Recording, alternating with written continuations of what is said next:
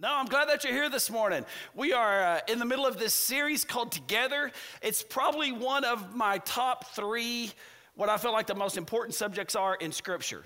And it's about relationships because the people around us, they influence the direction, they influence the thinking, they influence lots of things in our lives. So it's important who we have around us. Last week we talked about true friendships. This week we're going to we're going to talk about truer friendships, okay? We'll get into that in just a second. But if you have your orange bulletin, if you got one of those when you come in, there are some notes in there. If you feel like taking notes, this would be a great one to take notes on. You can use this. You can just preach this message like it's your own for the rest of your life. Before we do that, though, let me remind you about one thing that I'm really excited about. We've had some great response to the message two weeks ago, our Vision Sunday, when we talked about heart for the house and three projects that we're going to complete this year. Can I get an amen on that? Because we understand around here as we do things like that, as we build our kids' playground, it, those projects affect people. There are families that are here today because they drove by to check out a new church, and because we had a playground for the kids, they said that's good for us and started coming to South Point. So it's lots of different things. Like it's probably actually the great messages that they stayed for, but it was the playground that got them in. You know, just trying to be honest. You know, in my humble opinion.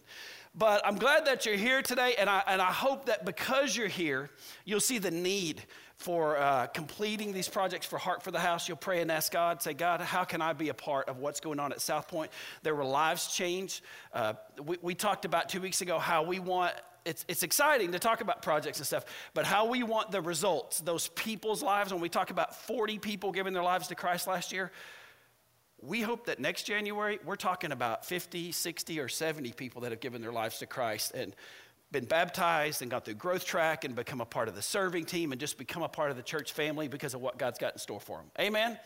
So be in prayer about that because I'm super excited about what God's already doing the last couple of weeks.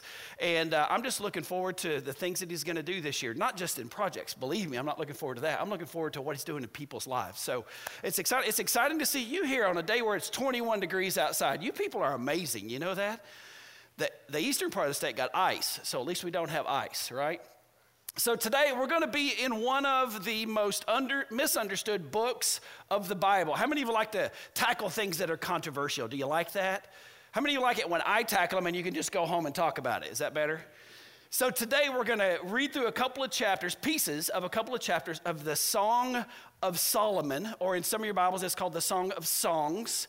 And it is. Uh, it's a misunderstood book. I'm just going to leave it at that. It's pretty detailed about a love relationship between two people that meet, that fall in love, that are separated for a time, that are engaged, that come back together, that end up getting married.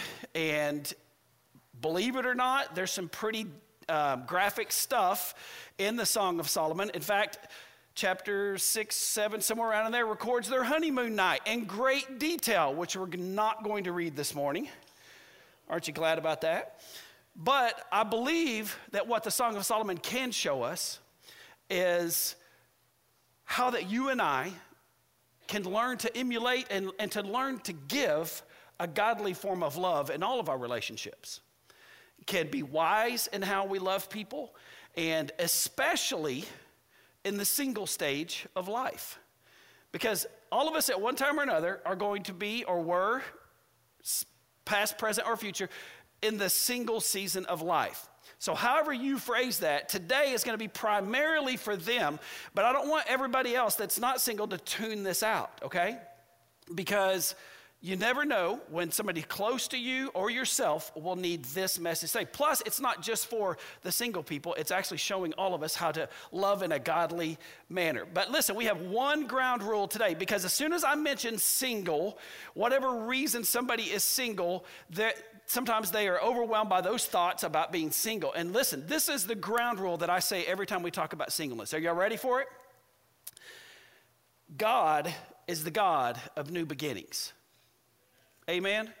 So, whatever the situation is, we're talking about from this day forward. Don't let Satan come in and confuse you or turn your mind toward the past or remind you about things that maybe you made a mistake about. Listen, can I just tell you, look around real quick. Look around. We got a good full house here. Everybody in this room has made mistakes, and we're so glad they're not public with it all, right? So, from this day forward, is what we're going to focus on. And remember that God has got amazing plans for everybody in this room. Today is about helping us create avenues in our life for those amazing plans to come to pass. All right? Are you with me? So, today we're talking about the Song of Solomon. Song of Solomon was one of Solomon's many songs. In fact, if you read in First Kings, he talks about the writer of First Kings said that Solomon had written over a thousand songs. He's a lot like his dad his dad wrote. David, David wrote most of the book of Psalms, not all of it, because actually Solomon's got some, some in there. Other people have some in there. Moses has some in Psalms. But Solomon wrote over a thousand of them. When he picked, Solomon himself said, This is my favorite. And that's why they call it the Song of Songs or the Song of Solomon. Even though it wasn't the only song he wrote, it was one of his favorites. It was the one that was close to his heart because of the love and all of the friendship and the details about relationships that it covers. And that's why we're going to talk about it today. Does that sound good? But so we're going to talk about the Song of Solomon, but to frame the, the message today, I'm going to read you something out of another book from Solomon called Ecclesiastes. How many of you know what Ecclesiastes is? It's a 12 chapter book that right after Solomon, not right after, but because when God asks Solomon, what do you want in life? In fact, before you answer that, I'll grant you what you tell me you want in life. Have you ever thought about that? What, what would you say? What would you say if God came to you and said, I'll give you whatever you ask for? You don't have to tell me, but just think about it. He did that for Solomon. It's the only person in Scripture that we know of that he did that with. And Solomon thought about it, and what he said was, is, Lord, because you can provide everything, what I want is great wisdom and great understanding. And because his heart was pure, God gifted Solomon with great understanding, with great insight into how the world works, how people work. So when we talk about Solomon's book of love and relationships, it's important to understand that what he's dwelling on, what he's drawing from, is partially his human experience, but a lot of the wisdom that God gave him. So he wrote a book of wisdom called Ecclesiastes. And in chapter 3, verse 1, it says this. This first scripture for the day, and I want you to get this first. Ecclesiastes 3 1 says this There is a time for everything and a season for every activity under the sun. Every activity under the sun. and we understand that we all go through different seasons of life. So today, even though we're talking about a single season, whatever reason you're single, we're talking about that season of your life this applies to all of us throughout, throughout our life. In fact, this is, to be honest with you, this is probably one of the more, this is probably why I'm excited about it. It's one of the more difficult messages, one of the more controversial messages, because this message today is really counter, countercultural in the way God sees things compared to the way the world does things. When you look at dating the way America does dating, can I be really honest with you? Can I? I got probably be a religious fuddy dad. Want to? What, what I believe on that is the current dating scheme in America actually trains us for failure. Because you, I mean, I've got two teenagers. You, you just watch how we train teenagers. You just fall in love with somebody, give them all of your heart. And if they don't do everything you like, then you just break up with them and go to the next person and give them all of you. And then if you something doesn't go right, you just break up with them and go to the next person. And what we're doing is training them to sever those relationships one after another after another. And looking through God's word, it's very counter, countercultural about how to handle relationships, dating, and love for one another. So we're going to hit on that today. So put your gloves on. We're going to go to work. And I believe the book of the Song of Solomon will show us some things that will really turn some lights on for a bunch of us. You ready for some lights to come on? Listen, I wish somebody would have shown me these things, me growing up 16 through 23 in the dating world. But they didn't until I became a believer. And I remember that within a month or so of us, of me becoming a Christian, I wanted to start dating my wife now. And I remember my cousin, who was my mentor, who had led me to Christ, set me down and said, Listen, Slick, it's not the same being a Christian as it is not being a Christian. That's all I'd ever known is not being a Christian. Aren't you? That's just the way you're supposed to date.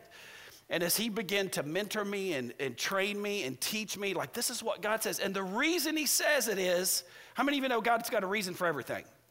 Everything he says. Here's the reason I want you to get this. I don't have it in your notes, but I want you to get this. The reason he said it is because God's ways not only work, they do work. Can I get amen? They not only work, but they are the best ways.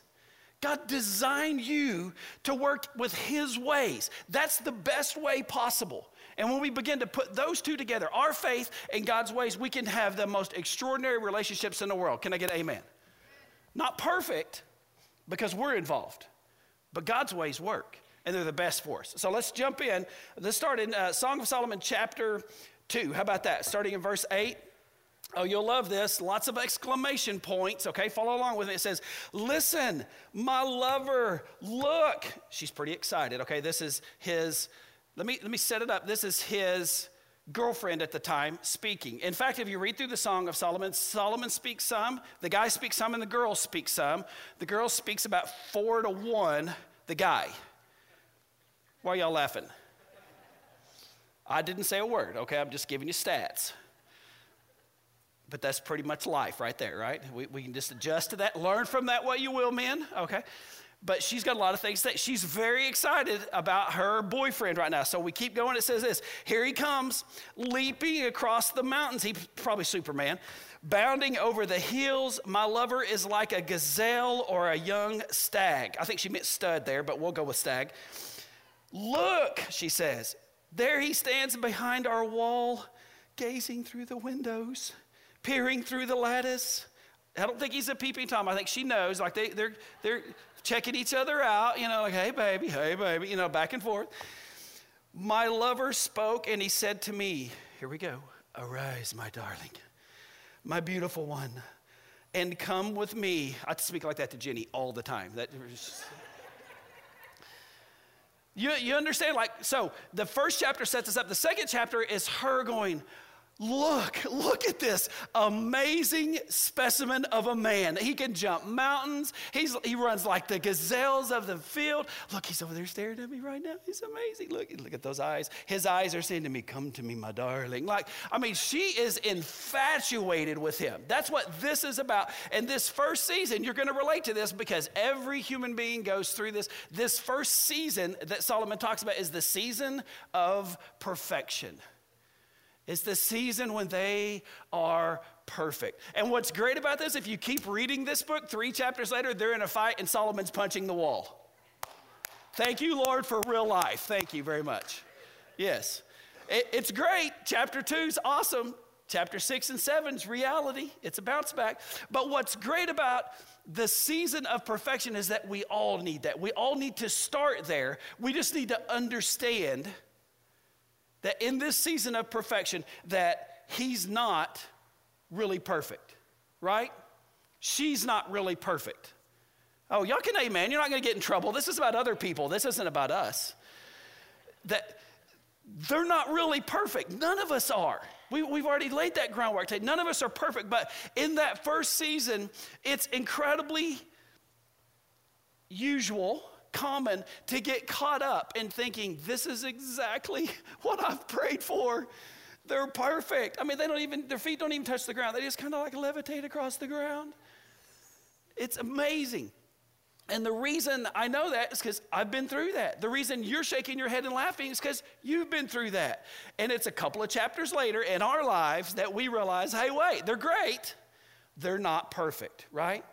And what happens is the reason this season is listed in Scripture and the things that we can learn from it is to help us understand that in this season of perfection, what others may call it the love is blind season, that we still want to keep our guard up because falling in love is not the ultimate goal, right? What we talked about earlier, the ultimate goal is to learn learning to love others in our life like God loves us. That's what our goal is in life. So I want to look at how what God says, I want to look at the things that we can learn from the Song of Solomon and apply those to my relationships in my life. And let me just say, because it's a time that we think that person is perfect, I'm going to give you a, a couple of, especially those that are single, a couple of uh, things to think about, to put into place during that time. Okay? Here's three quick ones. First of all, is, is limit your time with one another. Can I get an amen on that? Anybody understands any of these points? Just give me a yep or an amen or something like that. limit your time with one another. Just because they're perfect and you've just met doesn't mean you should go live with them like you're married, right? It's very easy to do that because everything they say is perfect. Everything they do, like a gazelle jumping a mountain, is perfect. Everything they think about is perfect. Come away with me, my love. All of it, everything's perfect. So if we can limit some things in our life to just get us in the right direction, to let God work also and not just this perfect person, it'll help develop our relationship and we can actually make it to season two. Can we get an amen on that? Yeah. That, so limit your time with one another. I think it's great to spend time with one another. But speaking from experience of dating, so much of this, I'm trying to not use me and my wife as examples because she's sitting back there and I'll be in trouble.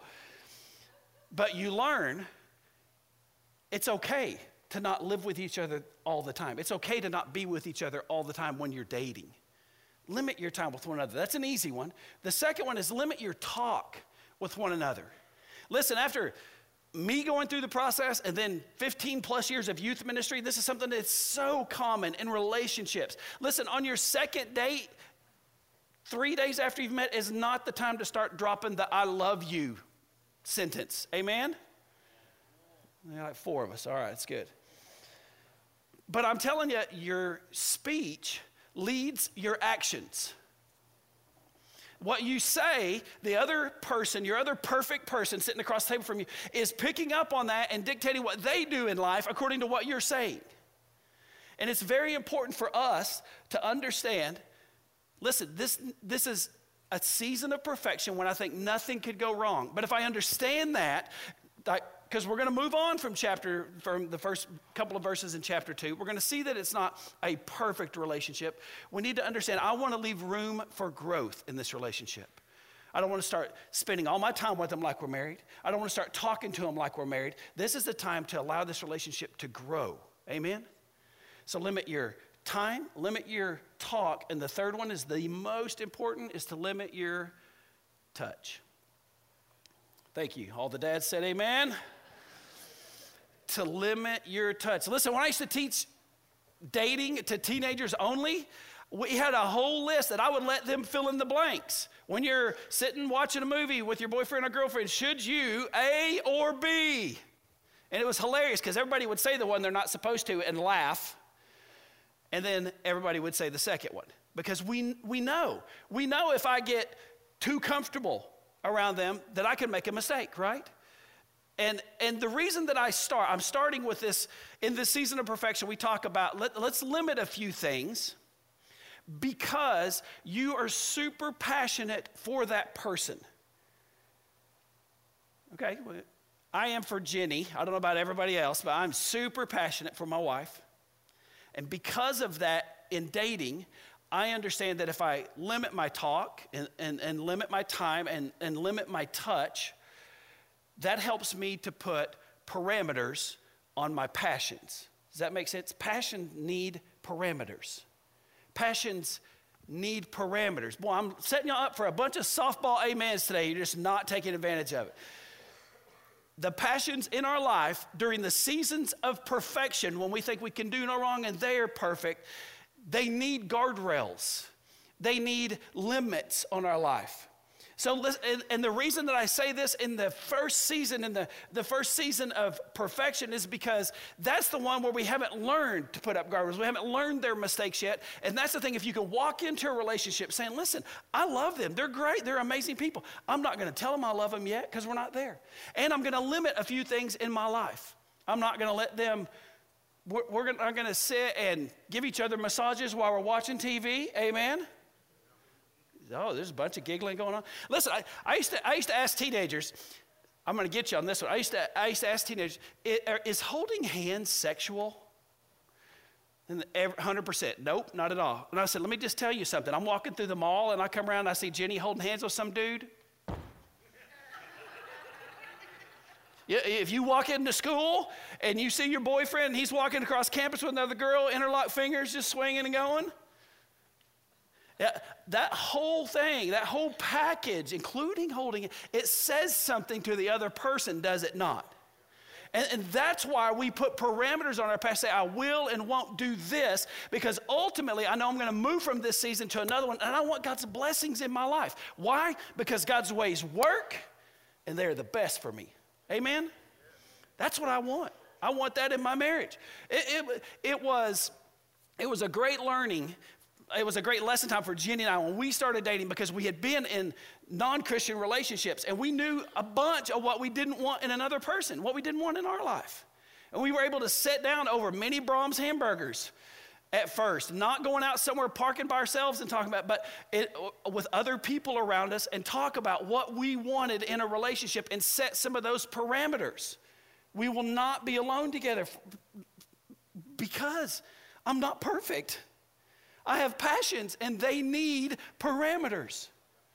When we're watching a movie together, I'm not going to take off my socks and shoes and that. My shoulders kind of hurt. Will you hit that for a minute?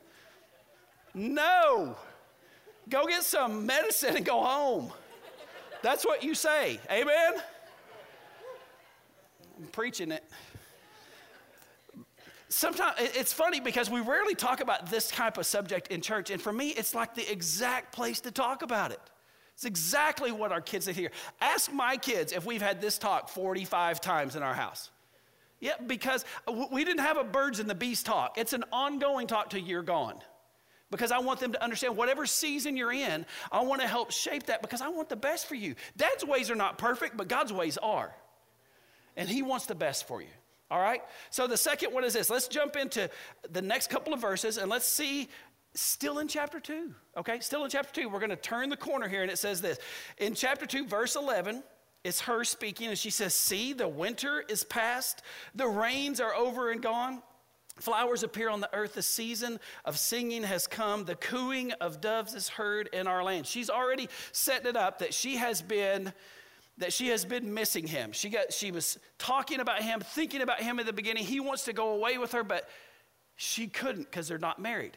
But he's been away for the winter now. She's ready for him to come back. Listen, springtime has come. The mountains have opened up, is what she says. The, the, the snow has melted, so we can get to the mountains. If you read the whole book, you understand that she's in another country, actually. She's from another country on the other side of a mountain pass. But now she understands the snow is melted, the flowers are blooming, so I know it's gone. The doves are cooing, so it's love season. I'm really missing him, right? I'm really missing him. But it goes on. Let's jump down to 14. It says this My dove, she's talking about him, my dove in the clefts of the rock, in the hiding places on the mountainside. Show me your face. She's, she hasn't seen him in a while. Let me hear your voice, for your voice is sweet and your face is lovely. At least she's picking out a few character qualities this time. It's not just, he's just this gazelle, stag, stud jumping mountains kind of person. But what this is, let me tell you, this is season two, and this is a season of preparation. And how I know that, well, how I know that is because of the concordance that tells me all about it in Scripture, what all of this crazy stuff means. What this, what this means is when she's talking about that he has been away from her, she's ready to see him. They've been apart for a while, and he's been preparing. Because in the Jewish custom, everybody say huppah. Come on, say huppah. Huppah was your first house.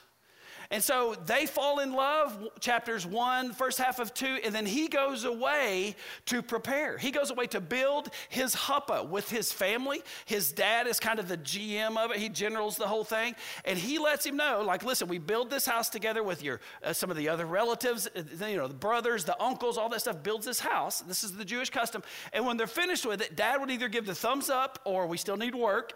And when it was okay at the right time, now after a season of preparation, you can go get your fiance now.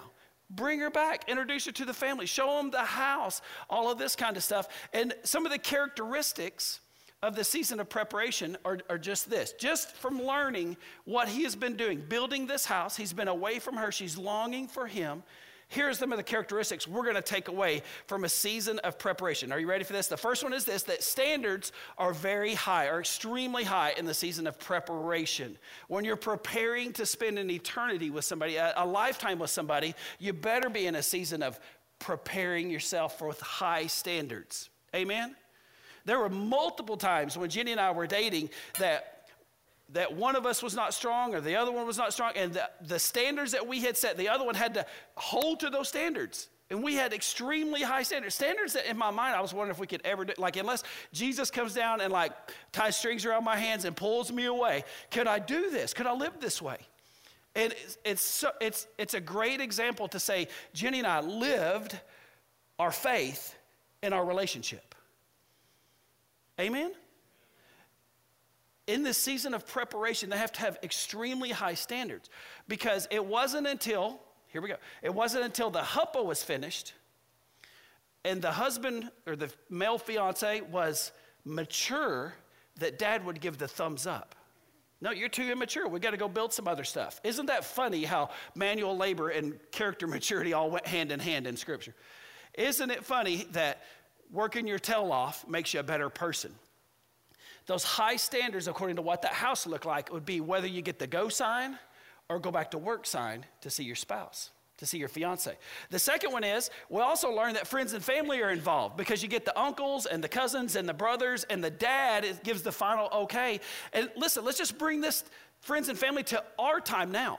To our time now. You know, when, when our daughter, for example, I won't give any details, I won't embarrass her, but when our daughter said, Hey, I got a, a boyfriend, I, this guy I like, I would like to go out, it was a great. I, I was not happy about it at first. Uh, I'm never, I'm never happy about them. I, was, I wasn't happy about it. And I said, Here, here's the deal. And she's like, oh, Mom already said. And I said, I don't, I don't care. Here's the deal. He has to walk through that door and come stand right in front of me and introduce himself to me. He's not taking you out to Braum's or to anywhere. He's not taking you out anywhere unless he meets me and asks if he can do that. Yeah. That's the way it rolls. It's my house. And, and I, I, I, will never forget it as long as I live. My daughter can tell you about it. He walks in, and I, I'm, you know, I'm trying like one of our first boyfriends. He came in and he, he, he said, "What are you doing?" And he said, "How are you doing, Mr. Morris?" I said, "No, God is my witness." That's my wife. I said, "Nothing, just cleaning some guns, getting my hunting stuff ready." And just straight face, he kind of goes, ha, and just kept walking. And, and I feel like my job is to terrify those suckers. You know it?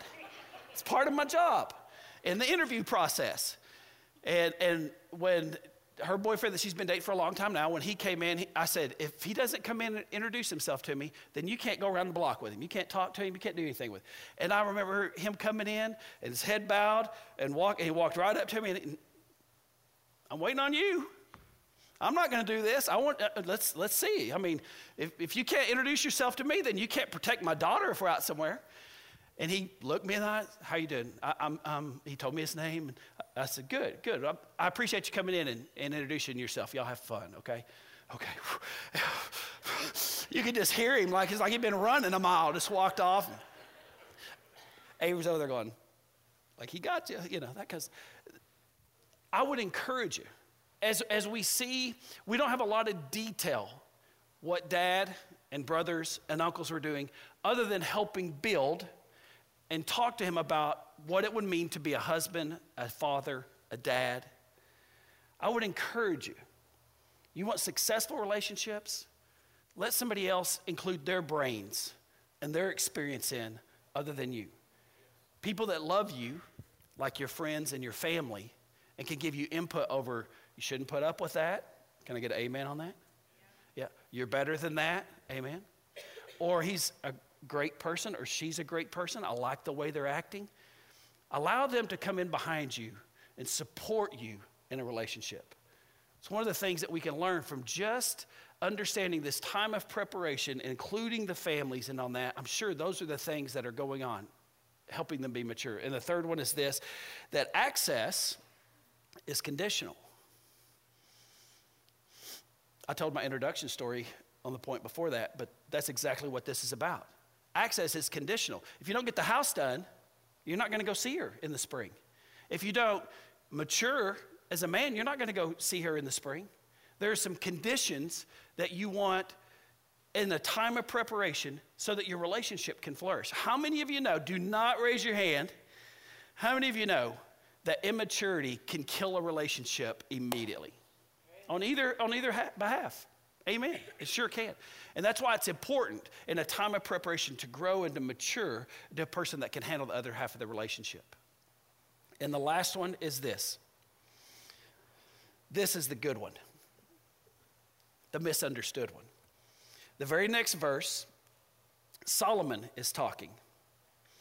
And he says, verse 15, Catch for us the foxes, the little foxes that ruin the vineyards, our vineyards that are in bloom. Let me just say, he is talking about what you think he's talking about there.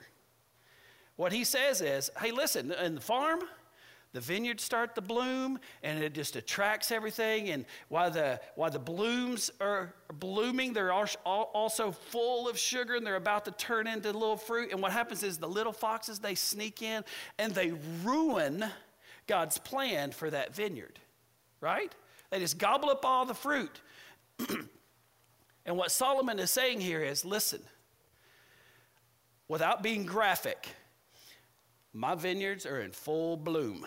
That's what he says here.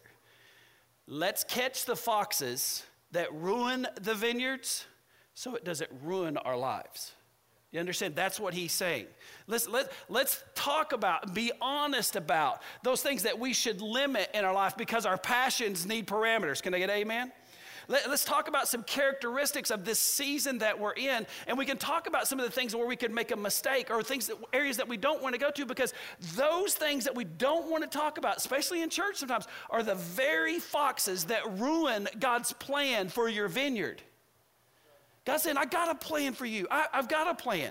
I've got a plan. Remember, from this day forward, aren't you glad God forgives us of our past? Every single one of us.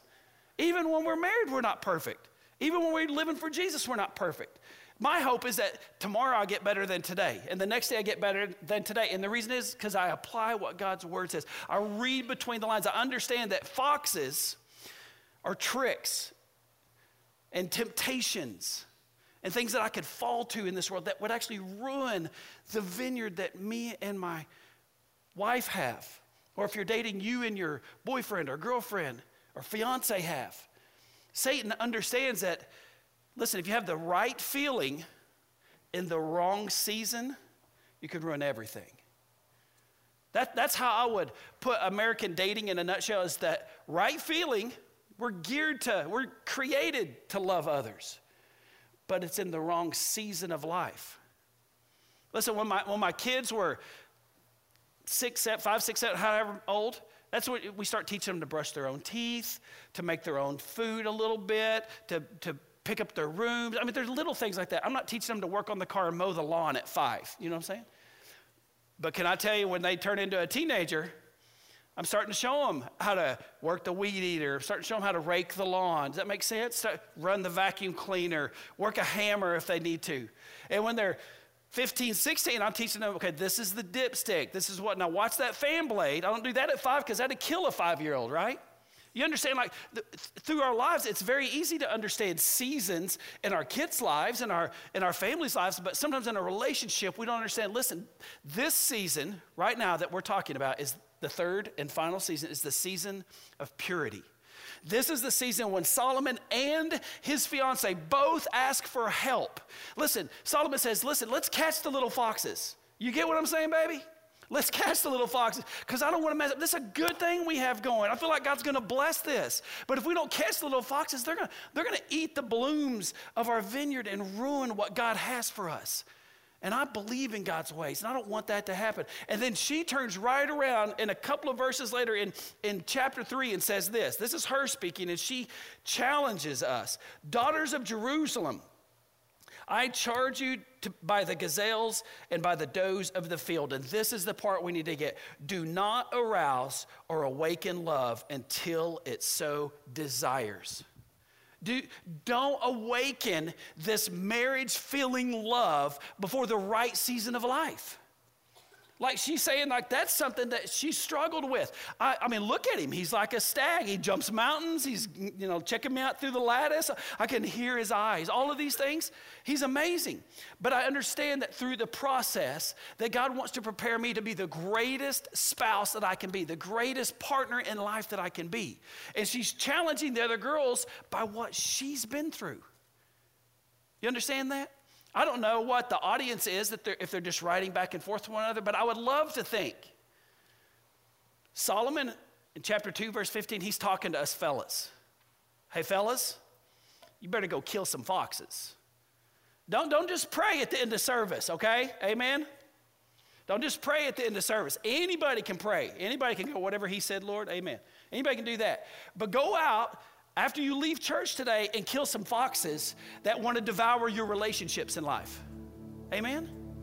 And I would love to think that she is saying his fiance, his love of life, somebody's fixing to get married to, and they're trying to make it through this season of purity so they don't mess up the vineyards that God has given them. She is saying, hey, don't awaken love before it's time.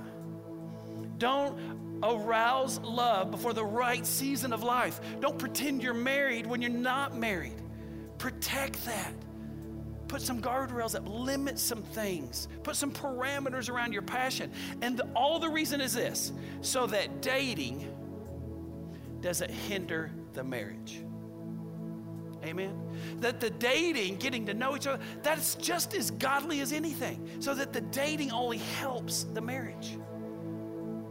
And if I can just be real frank, that way that we just haven't been playing married during our dating and we've done everything and we've checked each other out and um, it doesn't have anything to do with God. It just has the physical test run. That's it. And we never get to this part. Can I tell you, just be really honest, I've heard that for years from teenagers. I've heard that for years from people after their first marriage. I already know what marriage is like. Not to that person, you don't. It's different every time. Allow this dating what we call dating. Allow it to be a time when you understand that they're not perfect and you're going to grow through that. When you prepare your heart and your spirit and your mind for what God's going to do in your marriage, and because of that, you make it through the season of purity. Probably both of you are on high alert. I want them as much as they want me. That's natural. Put guardrails around it so that all of this season blesses this season for the rest of your life. Listen, it's one of the hardest things I've ever had to do is look at my kids and say, Dad was not perfect before he met mom. When I was not a Christian, I made tons of mistakes. We're not going to talk about them. I just made mistakes. But can I tell you something? When I met God and when she met God, we put 100% effort into making that one work because God was with us. And we didn't make those same mistakes till we got married. A year and a half. Year and a half. There were times when I walked in, and I didn't say it this way, but I'm like, there's 14,000 foxes in my car. I'm not coming over tonight. All right, see you tomorrow. And she knew exactly what I would just say, I'm not coming over tonight. Nope, not doing it. I'm, sm- I'm smart enough or weak enough, however you want to say it. But my goal was something I'd never had and all of these other situations I wanted this time. Something I saw that my parents never had, destroyed their marriage, never had. Listen, I keep reading that God said, That's what I have planned for you. You know what? I'm going to put my faith in that, and I'm going to look back. I'm going to get real personal here for a minute. I'm going to look back at all my relatives and all Jenny's, not all, but a lot of relatives and friends that go, You two will never make it. You'd be done in two years. You're too bullheaded, all the 15,000 reasons. You got long hair. I mean, you, come on. All of these things. And I look up now, and we're about to celebrate in May 24 years. And many of these same people over the last 24 years have come to us and go, How do you do it? How are you making it work? And I say, Well, it's because I'm perfect. That's what I tell them. And Jenny, if she stands right here, she's close to perfect. Get that? Now, I tell them all the same thing. I have the same struggles, difficulties, angers, temptations, all that is you. Same thing. The Bible says that no sin has attacked you except what is common to mankind. We all deal with the same thing. The difference is the amount of faith you put in your relationship with Christ. That's the difference. That's the difference how much permission you give Him to run your relationships. I just want to tell you, as we go through relationships, as we talk about this, I, I want to challenge it before we pray right now. Don't stop at the prayer today. Don't stop at the prayer. If you're single, go out and set some parameters for success in your life. Amen? Tell some of your friends and family, this, these are my goals. These are my goals, physically and spiritually. These are my goals. They go together. But if you're also, if you're married, can I tell you, as we read through these, these passions, these things don't stop when you get married. I never forget my grandpa saying, 75 years old, uh, inside I still feel like I'm 25. Still love your grandma. All of those things are still there just like they were 50 years ago. And I've tried to remember that as I've grown older. And try to find those little foxes in my life and kill them. Not just catch them, kill them. Get them out of my life. Destroy them. So my challenge to the fella is also walk out of here today and you know some of those foxes, just kill them. Just get rid of them in your life. Put your marriage first, your relationships first. Ladies, same thing. I have no idea, but I'm believing as we read those scriptures, we look at the examples that this couple gave, not of perfection, but of putting our trust in God, that there's going to be some relationships that are stepped up in this room. I believe that. That are in need of some life being breathed into them. That God's going to do that today. If you're married, go home and read Song of Solomon as a devotional. Can't hurt. Give you some great stuff to talk about. Here's what I'd love to do today. Let's end. Let's pray and ask God to take us from a, a, physical interpretation of these couple of chapters to a supernatural living them out. Can we do that? That God would take them and apply them to our lives and show each one of us how do what's the foxes in my life? What are, what are the things in my life I need to set parameters on? Where can I show somebody the love God that you have shown me? Amen. Lord, we love you so much today. We thank you for your word, even the Song of Solomon. I know it, why it was his favorite because it was just such an incredible time, highs and lows. It was such an incredible time of learning, of loving. And out of all of Solomon's relationships, I think this is one of the ones that went really well. It's one of the ones before the power went to his head, before all of the fame went to his head. God, may we take it today and learn.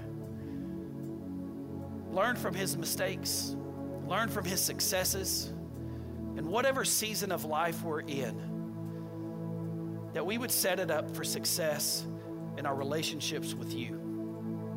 Lord, I pray for everyone in this room today. We all have lots of different relationships, but there's one that's most important, first and foremost with you. That we would be honest and transparent with you, that we would surrender totally to you so that in all of our other relationships, you could lead us you could guide us, you can correct us and train us and teach us to walk in your ways. So I pray for every one of us in this room that from this day forward, you would forgive us of our past and that you would show us that you have great plans for our relationships. Give us the strength that we need to set limits and parameters to walk in success. We want to be able to use our lives, looking back, we want to be able to use our lives as examples of the strength and the love of Jesus. Lord, we love you.